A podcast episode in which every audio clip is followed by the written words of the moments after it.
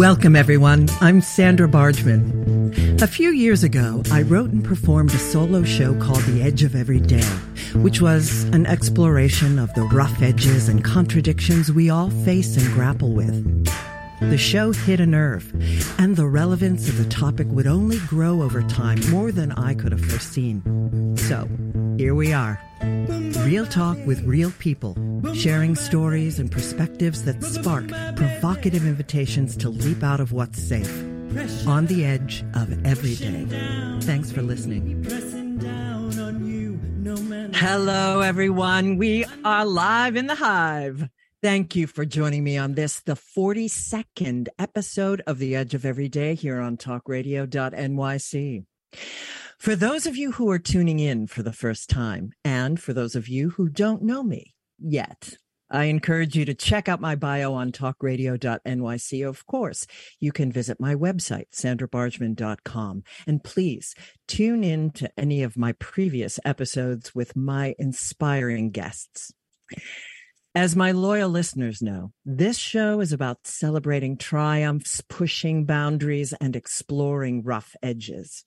Through conversations and shared stories with friends and colleagues, it's my hope that we can begin to understand our edges. And what I mean by edges is those places where we are fearful those places where we're, we are resistant to change, those places where paradoxes and contradictions live in our beliefs and our understandings, both about ourselves and the world around us. Those places where we don't want to look. Listen, we live in turbulent times and we are coming to understand that life simply isn't black or white. It must be an embrace of both. And the more we recognize our own edges and get real about them, the more we can help others to do the same. And that I fully believe can help to change the world. So thanks again for tuning in. And without further ado, it is time to introduce our guest this evening.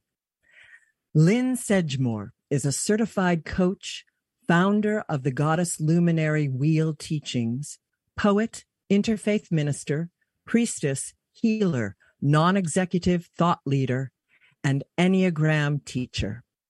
Lynne is chair of the Glastonbury Town Deal, leading an investment of nearly 25 million pounds for the town.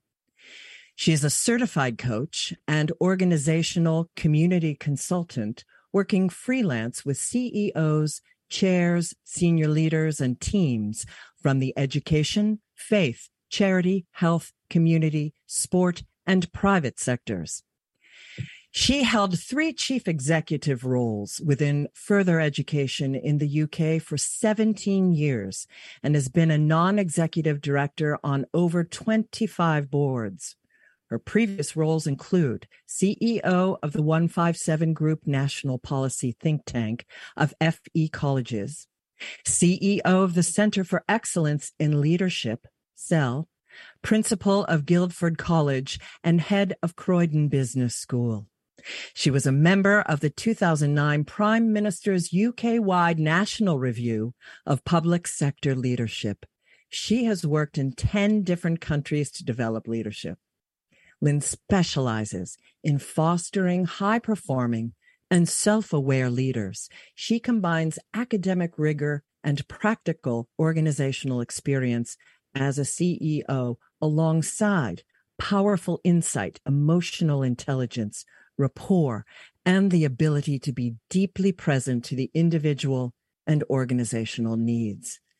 She has a master's in change agent skills and strategies and a doctorate in leadership of high spirited high performing cultures. Her organizations have won numerous national and international awards, including the International Spirit at Work Award and the British Diversity Award. She was awarded the CBE, standing for Commander of the Order of the British Empire in 2004 for services to further education, and was named one of the Debrett's 500 most influential people in the UK in 2015. And in 2016, she was named one of UK's 100 Women of Spirit. She founded the Goddess Luminary Leadership Wheel teachings and authored the Goddess Luminary Leadership Wheel book in 2021. She is a published poet, priestess of Avalon, and ordained interfaith minister with One Spirit UK. Lynne is a mother, stepmother, and grandmother, and loves exploring different cultures and spiritualities. Hello and welcome, Lynne Sedgmore. Hi, delighted to be here. Thank you. Oh, thank you. It is a great pleasure to to have you on the show. Thank you for coming on. And you know, folks, that's just the tip of the iceberg, the CV. I could go on and on and on and on. But we only have an hour. So, we're going to dive in. As I like to do um, with all of my guests, I like to share how I know my guests. And I know Lynne through uh, edgewalkers.org. And I have hosted Judi Neal, who is the founder and the executive director of that organization. In fact, she's podcast number 28. Shout out to Judi Neal. Go back to uh, go look through my past uh, episodes, and she's right there. Now, how do you know? Did you know Judi prior to her starting Edgewalkers, or did you come in afterwards? Yeah, Judi uh, in the 90s, Judi to me was the absolute heroine of the woman who had developed spirit in work because I was exploring, as Dean of the Business School and in other roles, how to foster spirituality. So she was one of the greats. I mean it. She was a role model for me. She mm. inspired me. And then we put in for the International Spirit at Work Award and won. We uh, Body Shop had uh, got it previously, and then in 2007. So I met Judi at the award ceremony in in Atlanta, and she just blew me away. and she girl. was, yeah. And then when she published Edge Walkers, I think, oh, she mm. just had. I immediately said, please come to England, come and work with my staff, come and do workshop mm. for us. So she did.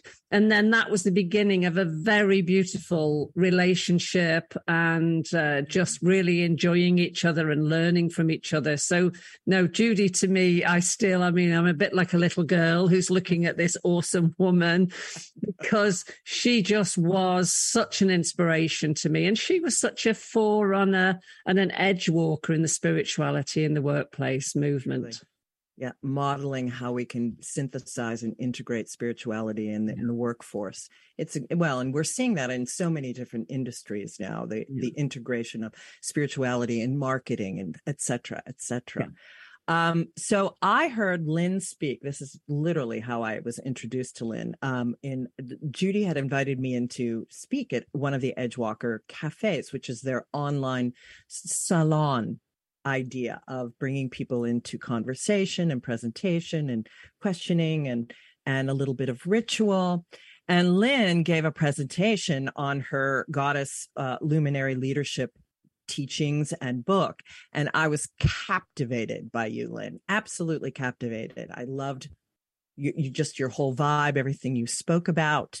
And so, what happened in that event that I want, because I have you as a guest, I want to honor that uh, the same way that we opened. I don't do a lot of ceremony, which is interesting. I do a lot of ritual and ceremony in so many, in my one woman show. I do it in the salon. We just had a beautiful event in the so- salon that you, of all people, would have loved. Talk about integration. It was conversation and exquisite music by these groups and some ritual. And one of the groups was integrating three different styles of music. It was positively mystical. It was absolutely glorious. But I wove into that. And what made me think of you was I I gave a um, an opening invocation prayer about the bee, and I had mentioned that it was the understanding the Native American wisdom of bee was woven into the edge of every day, communication, connection, collaboration, and common unity. And I also know that it is a sacred symbol of the goddess tradition, the Melissae. So I wanted to give that prayer in honor of you, opening up the Edge of Everyday podcast to a little bit of ritual in honor of you, Lynne Sedgmore. So, and because I know that presence is such an important part of our work, of your work in leadership and in your teachings. So, I'm going to invite everyone who's listening in. We're going to start with just 30 minutes or 30, 30 minutes, just 30 seconds of quietude, of presence. And we will take a nice deep breath together. And we will settle in starting now.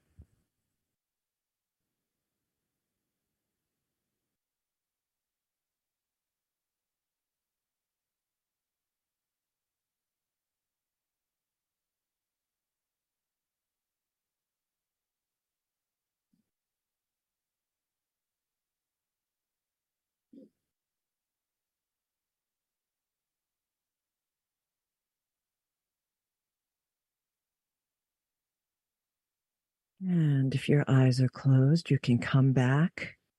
And I invite you all to notice how that felt. How being in quietude and presence in a Zoom gathering. How was that? And Lynne, please speak to us about your work with presence, and then I will give the opening invocation.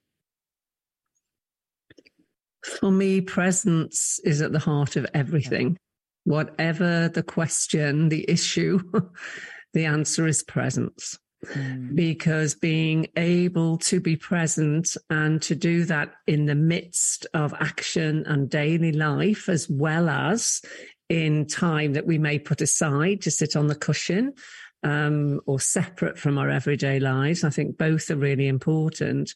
Presence enables the direct connection channel manifestation of the divine really? and enables us to be and to access wisdom and presence and appropriate responses beyond our ego reactivity in a nutshell. Absolutely. My goodness. And, you know, it's funny. People think of presence as you know, because we've had a moment of meditation and of quiet, that's not the only experience of presence, although it's powerful. You know, that un, that teaching oneself of the inner quietude is what we bring to every conversation. Were you a good meditator out of the gate? Did you, you know? No, no, I wasn't. no, I really wasn't. I remember, I actually remember the first time uh, I was in a Buddhist Sangha and I sat down to meditate as I had been taught in the classes. And I remember sitting there on the cushion and thinking, that must be ages. That must be half an hour. I've been ages. And there's no word of a lie. I looked at my watch and it was three minutes. and I remember right. thinking, I remember thinking, I can't, I'm not going to be able to do this. No, no exactly. because I'm an act, I'm an action person as well. So I have had to really learn and allow mm. the hmm. skill of presencing, meditating, mm. being still and beingness, I have had to learn it. It um it didn't come easily or naturally to me. Yeah. No, and also the thing that and working with your students, I'm sure you you bump up against this, this notion of the proper way of meditating, which drives me, makes my head explode. Um, yeah. that this notion of yes, there are wonderful ways and wisdoms to look into. But at the end of the day, it's just you sitting down and being present to your own thoughts and and how you want to process them. Yeah. And for some people, they, are present in action. People, mm. da- dancers, when they become the dance, oh, totally. the runner who becomes the running. That's another way of accessing presence. Mm. So I don't teach a particular way. Mm. Um, what I do is on my Luminary program, we are constantly presencing and being conscious about presencing But what, what my students find really liberating is I'm not saying there's a particular way, a right way. It's how do you find your way of accessing presence? Totally. And that is at the heart of all of your work. Yes. Which is what which is so exciting. It's it's constantly the know thyself and to have these spectrums of things from which to choose that support us in much the same way as you've chosen the goddess tradition. Uh, someone else may feel uh, want to be in in an organized religion and may be wanting to reform it from within but but finds expansion within that. Okay i see. It is about 1 minute to break. So now i would like to end this first quarter before we go into break with this beautiful prayer in honor of the goddess tradition and Lynne Sedgmore. It's from, it's called Prayer to the Bees, and it's from the Book of Shadows that I have adapted. Wisdom of sacred bees, we call on you. Teach us the ways of transformation, the path from pollen to healing honey. Teach us to taste the essence of each place we alight, carrying that essence with us along our journey. Teach us the ways of hope, reminding us that what seems impossible may yet be achieved. Give us flight and sunlight, passion and productivity, cooperation with those around us. May we ever spiral out from our heart, searching for what we need, and return there once again to turn those discoveries into nourishment. Be spirit. We are grateful for you. And Blessed so it is. be. Blessed, Blessed be. be. Ah, so now we shall go to our commercial break. And when we come back with Lynne Sedgmore, we are going to dive in to conscious leadership and her teachings and book on the edge of every day. Stay tuned. Are you a business owner? Do you want to be a business owner? Do you work with business owners? Hi, I'm Stephen Fry, your small and medium sized business or SMB guy, and I'm the host of the new show, Always Friday. While I love to have fun on my show, we take those Friday feelings of freedom and clarity to discuss popular topics on the minds of SMBs today. Please join me and my various special guests on Friday at 11 a.m. on talkradio.nyc. conscious co creator? Are you on a quest to raise your vibration and your consciousness? I'm Sam Leibowitz, your conscious consultant, and on my show, The Conscious Consultant Hour Awakening Humanity, we will touch upon all these topics and more. Listen live at our new time on Thursdays at 12 noon Eastern Time. That's The Conscious Consultant Hour Awakening Humanity, Thursdays, 12 noon on talkradio.nyc.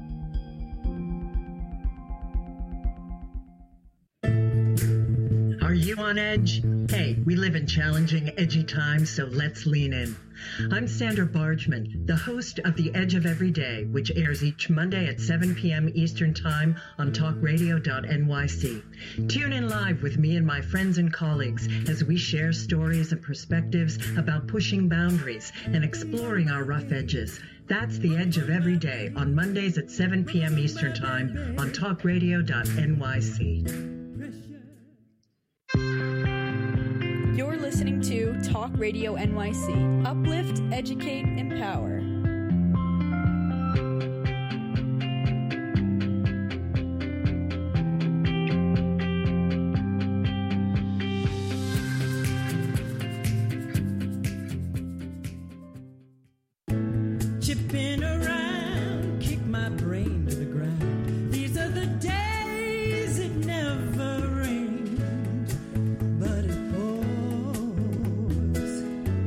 On the edge every of every day. And we are back with Lynne Sedgmore.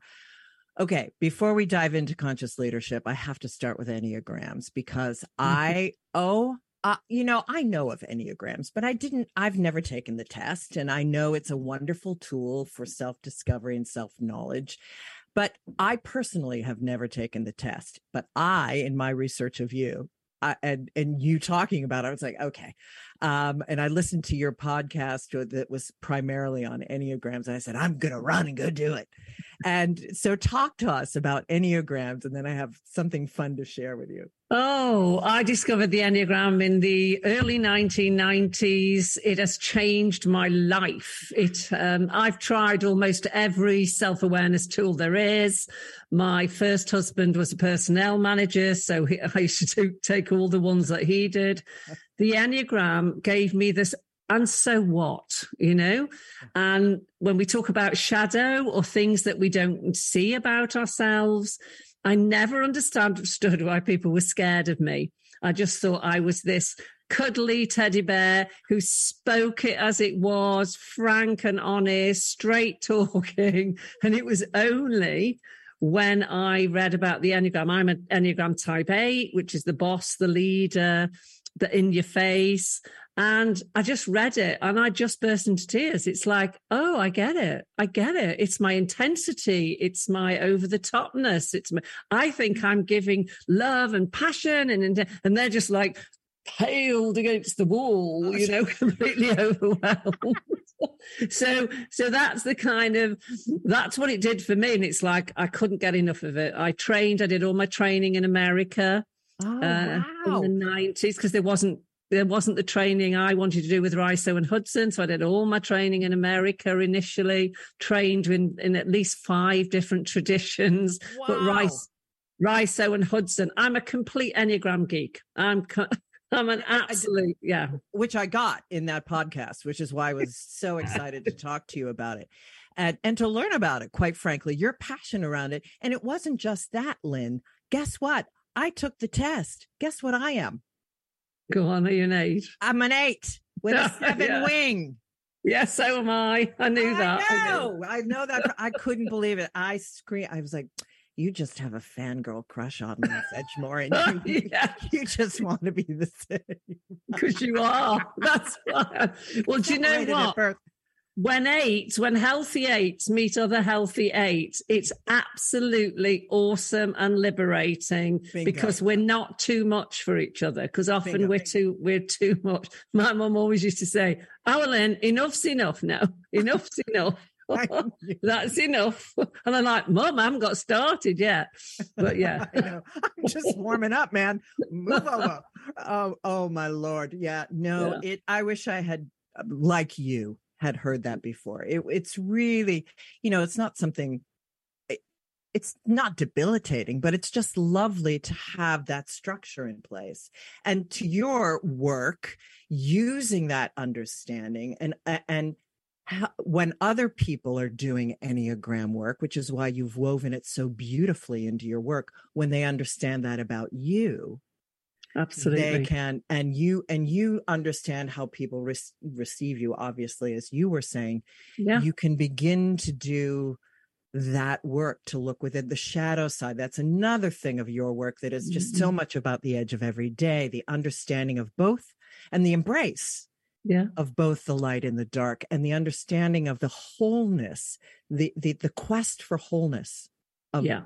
Integrating both of those so how do you use shadow work in with the enneagram Well, for me, the Enneagram is a portal into shadow work. yes of yeah. course yeah. Because you can have light shadows, positive shadows, and as well as the, if you like, that you push away the more dark. So we can not own the positive of ourselves, as well as not see the toxic behaviors or the less um, healthy behaviors that we have.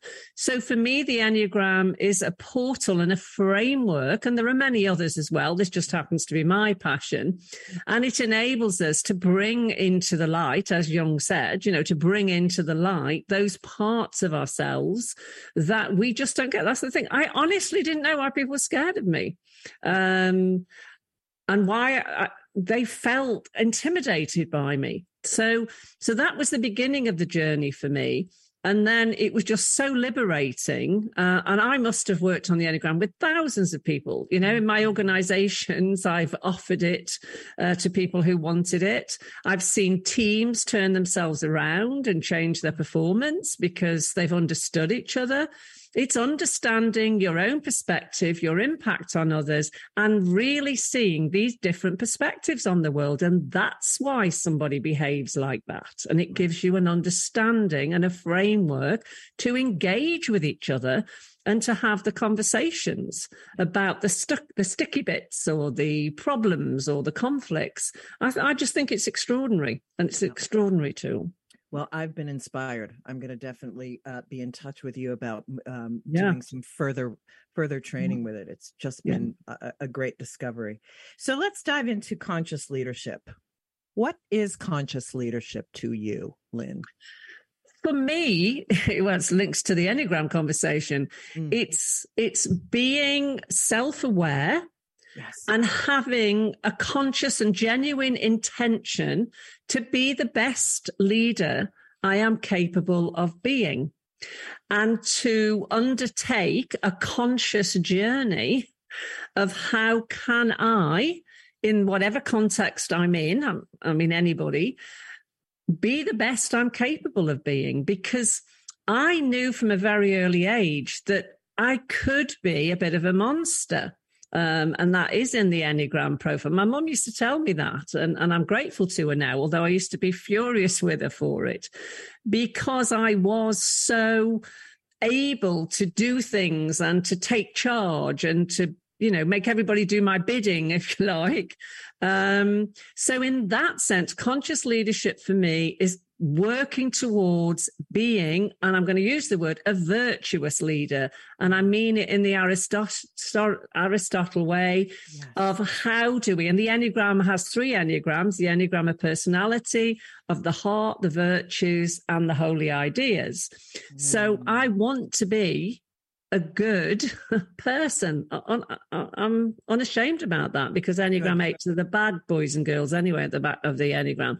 So in that sense a conscious leader is saying how do i do the best in a collective way alongside others Mm. to get the best results, the best collective working, the best outcomes, everybody thriving, if you like, to have a healthy thriving. Mm. And conscious leadership enables the collective to be working to its optimal maximization and potential. Yes. Well, and I love you saying I'm unashamed to use this word, virtuous, um, which people can receive, I would think, more easily than the word spiritual.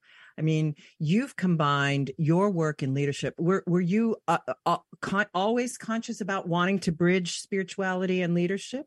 Okay, for me, from the age of six, I was asking, who's God? Where's God? How do I find God? Yeah. Yeah. So spirituality is like breathing for me. It's, Indeed. it's, and it started off as religion and then it's expanded into spirituality. And I'm a mystic, really. Yeah. What happened for me in 1989, I kept my world separate, as we often do mm. within organizational life. But I'd begun to realize that actually the therapy work I was doing and the spiritual growth work I was doing was enabling my leadership to flow, Maury. And I, and in 1989, I made that connection. And from then, I consciously wanted to integrate Mm. my spirituality without pushing it at anybody um, into my business life. And, and I had a huge mystical experience in Skyros in Greece in 1989, and I'd been appointed a business school uh, dean. So I needed to come back from this deep mystical experience and be the dean of a business school. Right. So it was a literal, visceral, Yes. daily integration because I couldn't keep them separate anymore. I couldn't keep those parts of myself separate. And that my doctorate is that journey actually. Um, Mm. So that for me is when the integration and how do you do it when you are a senior leader Mhm. without abusing your power, Yes. without without pushing people into anything that they don't want. So it's a very inclusive, open, accepting, fostering of spirituality. And people have come to me and say, "Oh, Lynne, when you talk about spirituality, I go like this." totally. Yeah, I'm, and I'm like, fine, go and Yeah. the Yeah. story, but you But don't need present. to take it on. Yeah, you uh, and people would feel liberated in the end because they're like, oh, if they'd had a negative experience with religion, they would be saying, oh, is she trying to convert me? Except, you know, uh, you know, fair enough. So that inclusiveness, and because I'm an eight with intensity and passion, I had to learn how to offer it much more lightly. Mm, Yeah. And, and it'd be a genuine invitation. indeed. And I, for me, I use humor with that. I Yes. can, I try to lead with humor, not with the intensity, which Yeah. is what I had to learn to do. Yeah. Ah, fascinating, fascinating. Well, we have to go on break. And when we get back, we are going to dive into Goddess Luminary Leadership Wheel teachings and her book when we come back with Lynne Sedgmore on the edge of every day. So stay tuned. Franklin McElroy, host of the new podcast, Gateway to the Smokies. It airs on talkradio.nyc every Tuesday night from 6 p.m. to 7. Every episode is dedicated to memorable experiences in the Great Smoky Mountains National Park and surrounding areas. This show features experts and locals who will expound upon the richness of culture, history, and adventure that awaits you in the Smokies. Tune in every Tuesday from 6 p.m. to 7 on talkradio.nyc. passionate about the conversation around racism? Hi, I'm Reverend Dr. TLC, host of the Dismantle Racism Show, which airs every Thursday at 11 a.m. Eastern on talkradio.nyc. Join me and my amazing guests as we discuss ways to uncover, dismantle, and eradicate racism. That's Thursdays at 11 o'clock a.m. on talkradio.nyc. Are you a small business trying to navigate the COVID 19 related employment laws? Hello, I'm Eric Sauver, employment law business law attorney and host of the new radio show Employment Law Today. On my show, we'll have guests to discuss the common employment law challenges business owners are facing during these trying times. Tune in on Tuesday evenings from 5 p.m. to 6 p.m. Eastern Time on talkradio.nyc. You're listening to Talk Radio NYC at www.talkradio.nyc. Now broadcasting 24 hours a day.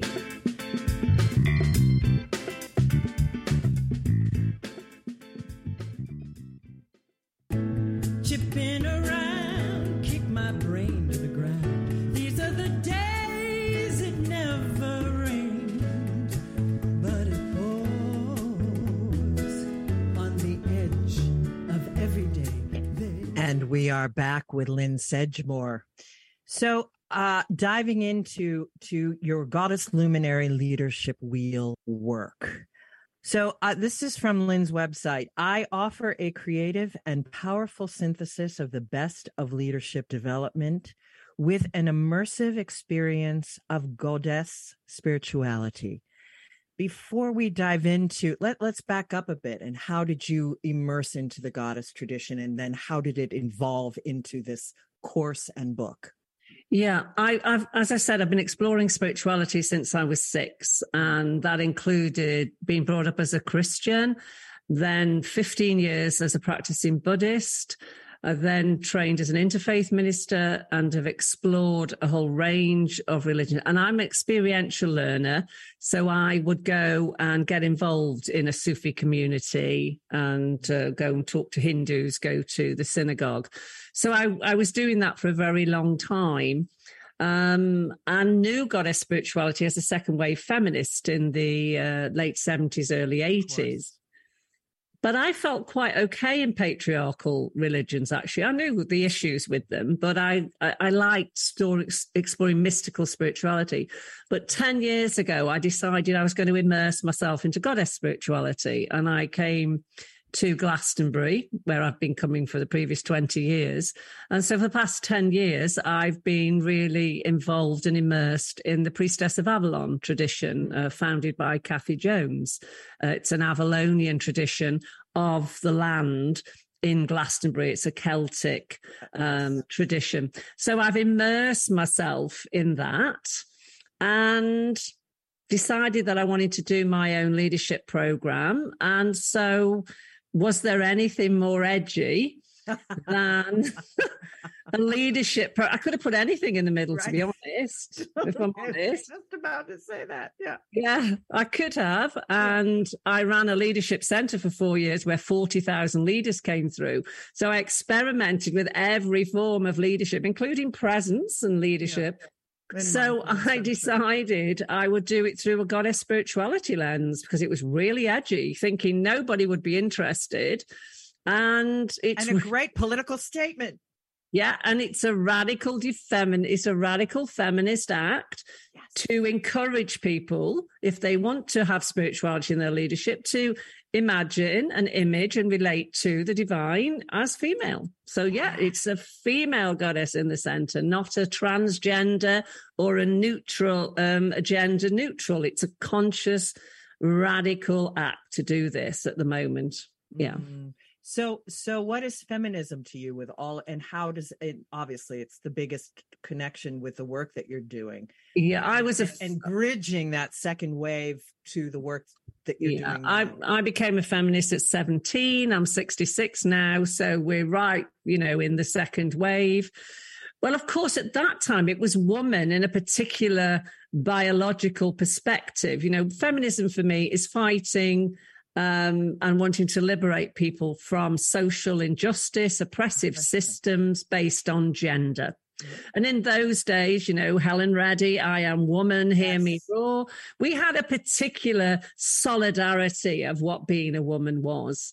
And I teach feminism uh, in charities and other places, but the second, third, fourth waves of feminisms have become more inclusive, Kimberlé Crenshaw's work on intersectionality. So that I'm totally an intersectional feminist now, which is that really all oppressions need to be dealt with. You know, there are feminisms. There are so many different types of feminism. So whether you see patriarchy as the core or capitalism as the core or whatever the nature, but I think the difference in fourth wave and current feminism is all oppressions matter and must have equal attention. Um, and we still live within a system where patriarchy is very strong, uh, and women, however we define woman today, is still um, oppressed on the basis of gender and stereotypes and other things related to woman. Yeah.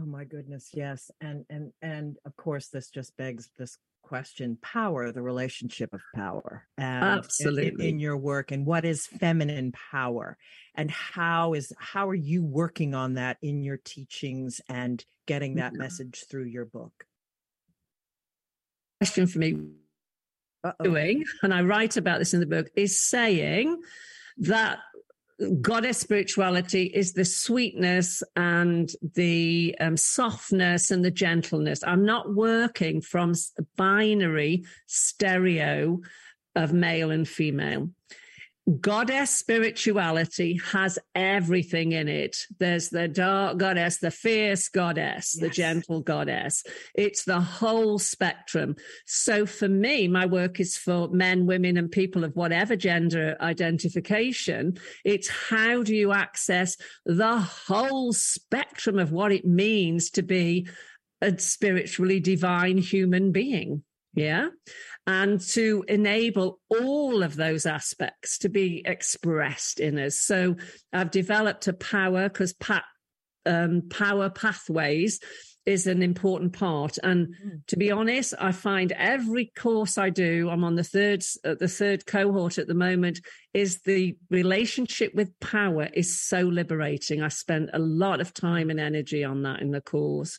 So in that sense, this isn't a, a, binary or a stereotypical male female. It's beyond that. Yes. It's everybody can express the parts of themselves that are underdeveloped and haven't been fostered or encouraged. This is the edge of every day again. The Yeah. light and the dark all together to lift up to the next level, the invitation to lift to the next understanding. Oh, I just so love Yeah. it. So, so I have a copy of the book, everyone. I, I hate doing this. See, it's fantastic. How, how did you structure this, Lynne? Talk, talk to us about this book. Right. I think without COVID, I may not have written it actually. Oh, that's right. Yes. It- yeah, because I was called you I was- forward. I love this. I was already running the course. I'd written it. Kathy Jones had it asked me to to develop something for her for the um for her temple teachings. And I actually said, no, thank you, Kathy. I need to do anything else like a hole in the head. No. And then it started to flow through. So it's inspired by the Avalonian wheel Oh, um, and the same directions, but it's a distinctly different um, wheel of its own. So I taught um, two spirals ones and a spiral two. Then we went into COVID, had to go online. So really, I had a framework, which is the program. Uh, it was seven weekends. Um, so this is spiral one. And so I pieced it together around the themes that the, because, because what it has is it's a moon wheel. It's a moon wheel. Mm. We have elements, archetypes, and goddess gnosis is at the center. And then I've taken the best of, if you like, more mainstream leadership, which is ways of knowing, paths of power, being leaderful. I've built on mm. Raelin's work and done quite a lot of work about being leaderful and states of being. So it's a kind of shamanic. You could, it needn't have goddess in it. Not that I, mm. I love doing goddess spirituality, but it's a shamanic. There's ceremony. It's on the earth. It's on the land. We work with the elements. Mm-hmm. Uh, labyrinths feature quite strongly. So, so it's a real mix. And people were saying to me, write the book, write the book. Students were saying, we'd love to have it. So when we went online on COVID, I started to write them workbooks. So it was, Ah. I was teaching it.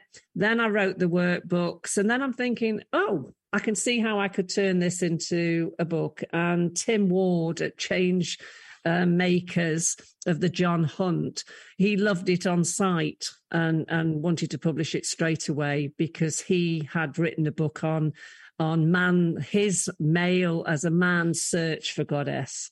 So mm. he, and he's the chief exec of his own publishing company. So when he got my manuscript, he just got it straight away. It was lovely. And I had no idea that I had sent this to the perfect person. Oh. and he loved it.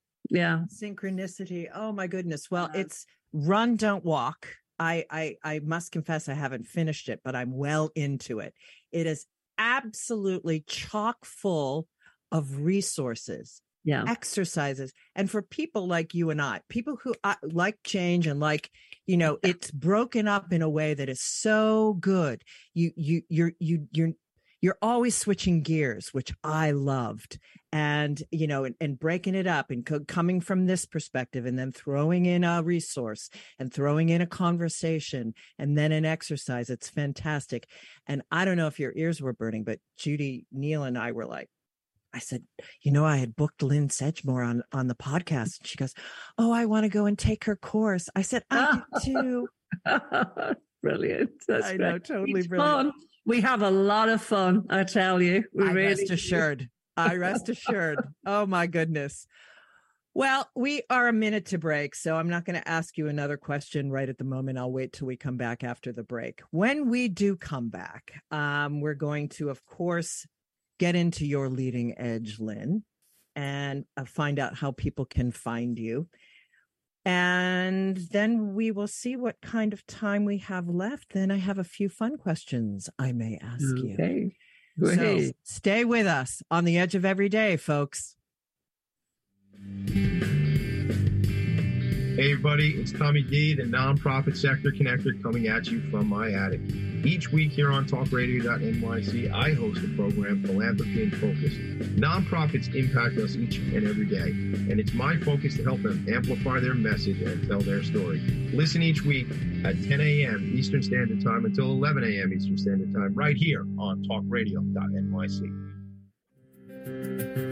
In a post COVID world, you may have many unanswered questions regarding your health. Are you looking to live a healthier lifestyle? Do you have a desire to learn more about mental health and enhance your quality of life?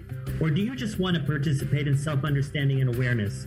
I'm Frank R. Harrison, host of Frank About Health, and each Thursday I will tackle these questions and work to enlighten you.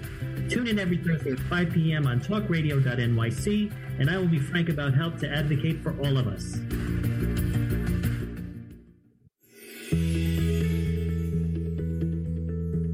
Calling all pet lovers. Pet Avengers, assemble! On the Professionals and Animal Lovers show, we believe the bond between animal lovers is incredibly strong. It mirrors that bond between pets and their owners. Through this program, we come together to learn, educate, and advocate. Join us live every Wednesday at 2 p.m. at talkradio.nyc. listening to Talk Radio NYC at www.talkradio.nyc. Now broadcasting 24 hours a day.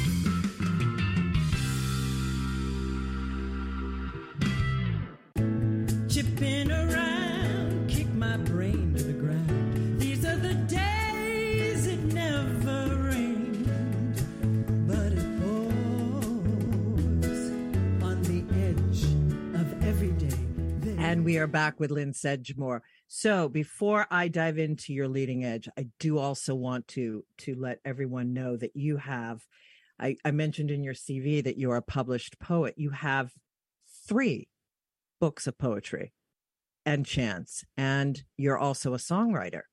Uh, Enlivenment, Healing Through the Goddess, and Crone Times. I love that. In our pre-chat, I, I was like, "Oh, I'm I've I've reached the big six zero. I can I'm hashtag crone, full on crone." And you were like, "Yes, embrace that crone." Yeah. I love it. Um, so, and we're going to hear one of those poems when we close. But so, leading, what's your leading edge these days? I mean, you, you, the book is still pretty new, and you you've got a lot. We're just emerging out of COVID, so maybe maybe it's not something you've been doing a lot of thinking about. There's still newness with all of that, but is there some project? uh, that you still are dreaming of doing and that you've kind of pushed, keep pushing back on a timeline that is calling to you post COVID? Well, not sort of not really. I mean, becoming the chair of the town deal, I'm loving it. I'd, I'd vowed I would never chair another board again. I would never go on another board. And this is the only one that I, uh, well, actually, I'm on two others as well. But basically, this total regeneration of skills and buildings and capital in a small market town is absolutely fantastic. And you know what? We had a civil servant. I've got to share this the other day. Civil servants always like talk everything down. Right. And she, she fed back and she said, This is our golden child project. The Glastonbury project is shimmering. And we and we all just sat there and looked at each other. It's like I've worked for civil with civil servants for years, and we're just like, did she just say that? Did she just say shimmering? Yeah. Did she really just use that word? Oh, that's brilliant. I have to tell my my husband who works So I, yeah, I'm finding this really exciting. Actually, the things that I really want to push myself into is being more crafty. You know, it's Oh, lovely. Yeah. And I've just started making prayer beads, actually. Um, I decided to do the, they don't know that yet, so they won't be listening for my students who dedicate this weekend, my, uh, this, this year's cohort one. And I'm making, uh, prayer beads for them. And you know, I'm absolutely loving it. So at the moment in my head, my whole new way of being is to be a jewelry maker with, with prayer beads. I totally love that. To- totally feeling that. So the the timing of your teachings. So people can find your book on your website uh, and at Amazon, and they can make a call. I always say this: if you want it at your local bookstore, go in and tell them Yeah, to it's in, it's in a lot of places. Yeah, it's in a lot of bookstores. Yeah, online. Mm. Um, so um, and and other reasons you're so also on your website, I want to make sure people know this is that you have a lot of publications as well. The Leaderful publication is exquisite. Tell us quickly about that. Yeah, um, what I did, having done my doctorate in 2013, I, I, was writing very academically. So I wrote a document for my students, which was Leaderful, mm. which is a monograph, really. It's a colourful monograph.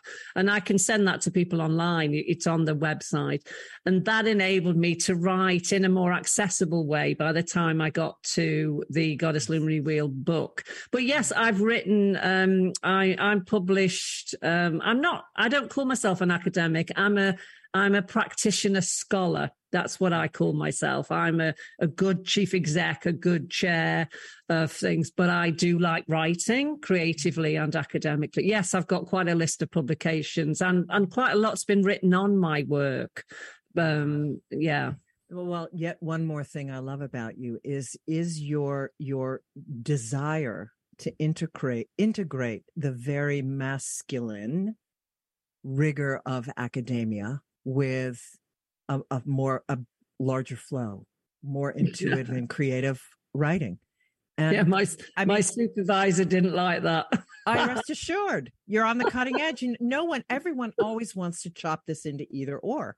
And when you refuse, you know, when I was, we, Lynne and I are both interfaith ministers. When mm-hmm. I went, was ordained, I was building a website and I had both my spirituality and my all my acting and creative life and and coaching and counseling on there. And I lost a voiceover agent because he saw the word spiritual and he jumped to you know like she's mm-hmm. gone off the deep end and now it's much more it people are understanding there's a better integration but still we still have work to do in that category yeah definitely yeah okay here's my fun question for you and then we'll see. We'll ask Sam how much more time we have. Um, uh, if you could spend an hour with, I, I was going to say woman, but it can be anyone um, in history. Who would it be and why? Oh wow! Actually, it's not a woman. It would be Gandhi. It would be Gandhi. It would be Gandhi. He's my absolute total. What what that man achieved mm. in terms of um, decolonization, you know, from a spiritual perspective. And I know I've I've read things people criticizing him, but it's like for me, Martin Luther King is would be the other one as well. But Gandhi did something, uh, and I do love India. I've spent a lot of time in India. I I've so drawn very visceral reaction to India. Yeah, so Gandhi, uh, to I would love to be in his ashram and oh. spend time uh, around that. And and the reason is because he achieved so much with non ahimsa, non-violent. His mother was a Jain. I love Jainism. Mm. Um, so in that sense, here was someone who achieved so much, but in such a non-violent way, in such a spiritual, deep way. But he basically toppled an empire away hmm. from um, uh, India. I mean, I know partition followed and all sorts, but when you look at his intent and his purity, and the way that he was never enticed in any way by material things. Yeah. It is rather profoundly, yeah, just quite yeah. extraordinary. I love that choice. Yeah. Um if uh if you had a theme song, what would it be? There's nothing I cannot do. Yes. I don't know where that's just come from, but yes. I've never. There's nothing I cannot do. You know, it'd be a real raunchy kind yeah. of writing. Yeah, uh-uh. there's nothing. Absolutely. Oh my goodness! I, do, do, I feel a writing session coming on? yeah, could be. to write. Oh, that's fantastic! A bluesy song. Oh my god! I just had a whole bunch of people at my house uh, for this event we did in the Plum and uh, my girlfriend stayed and helped a little bit and and she was good friends with one of the performers mm-hmm. and she said to me you need to write a blues song set called up to speed. Same kind of vibe. Get up to speed. Come on everybody let's all get up to speed. Same vibe. Oh my god i love it. Well so um, we've talked about where we can find your book, your publications, your all of the incredible resources on your website. If there's one bit of advice that you can give to young younger women, you've got daughters and granddaughters. What is your advice to women moving into leadership roles? What what advice can you leave them with?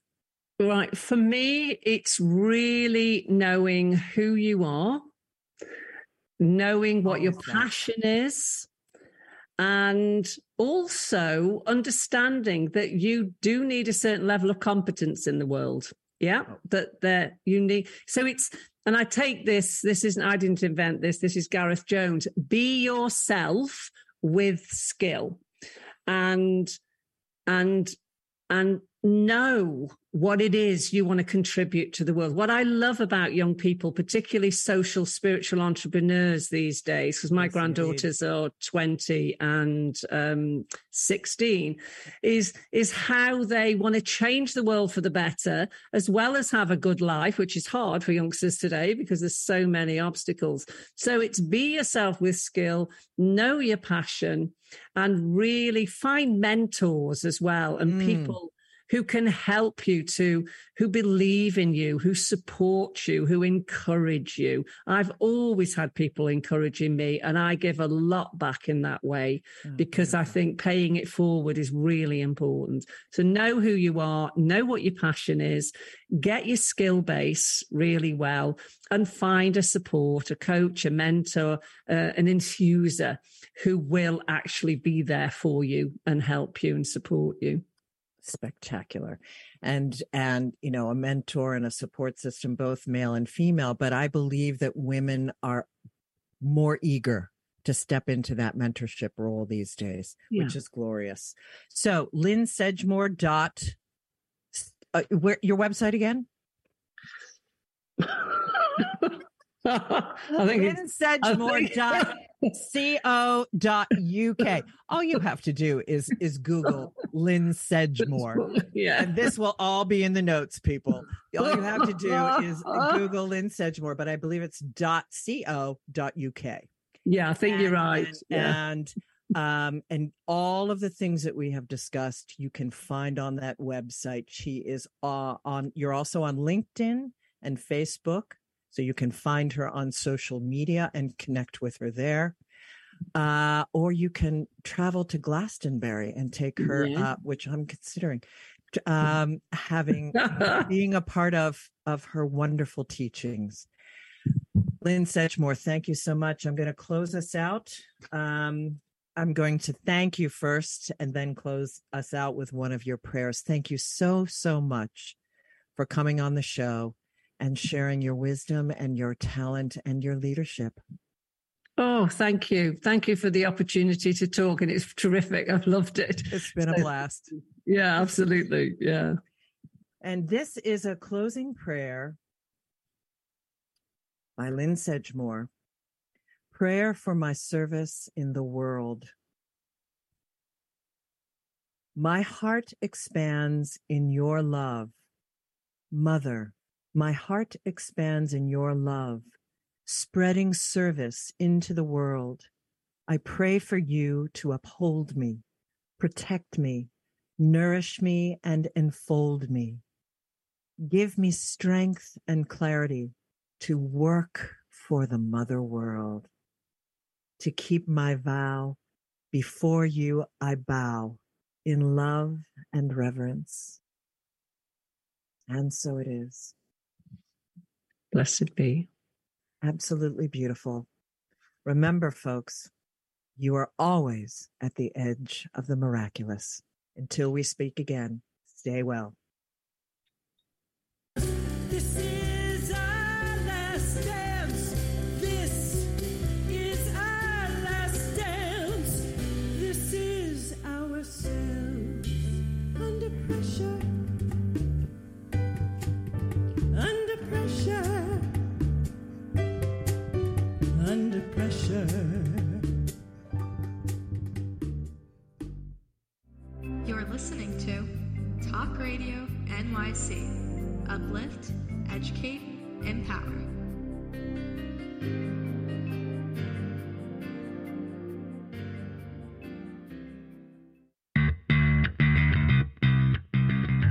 business owner? Do you want to be a business owner? Do you work with business owners? Hi, I'm Stephen Fry, your small and medium sized business or SMB guy, and I'm the host of the new show, Always Friday. While I love to have fun on my show, we take those Friday feelings of freedom and clarity to discuss popular topics on the minds of SMBs today. Please join me and my various special guests on Friday at 11 a.m. on talkradio.nyc. Are you on edge? Hey, we live in challenging, edgy times, so let's lean in. I'm Sandra Bargman, the host of The Edge of Every Day, which airs each Monday at 7 p.m. Eastern Time on talkradio.nyc. Tune in live with me and my friends and colleagues as we share stories and perspectives about pushing boundaries and exploring our rough edges. That's The Edge of Every Day on Mondays at 7 p.m. Eastern Time on talkradio.nyc.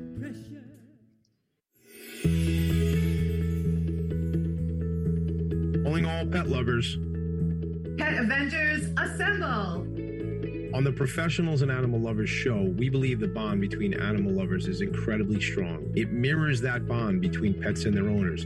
Through this program, we come together to learn, educate, and advocate. Join us live every Wednesday at 2 p.m. at talkradio.nyc. In a post COVID world, you may have many unanswered questions regarding your health. Are you looking to live a healthier lifestyle? Do you have a desire to learn more about mental health and enhance your quality of life? Or do you just want to participate in self understanding and awareness? I'm Frank R. Harrison, host of Frank About Health, and each Thursday I will tackle these questions and work to enlighten you. Tune in every Thursday at 5 p.m. on talkradio.nyc, and I will be frank about health to advocate for all of us.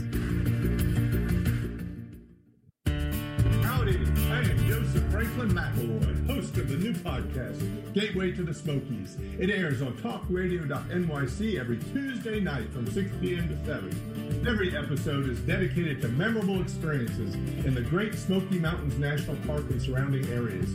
This show features experts and locals who will expound upon the richness of culture, history, and adventure that awaits you in the Smokies. Tune in every Tuesday from 6 p.m. to 7 on talkradio.nyc.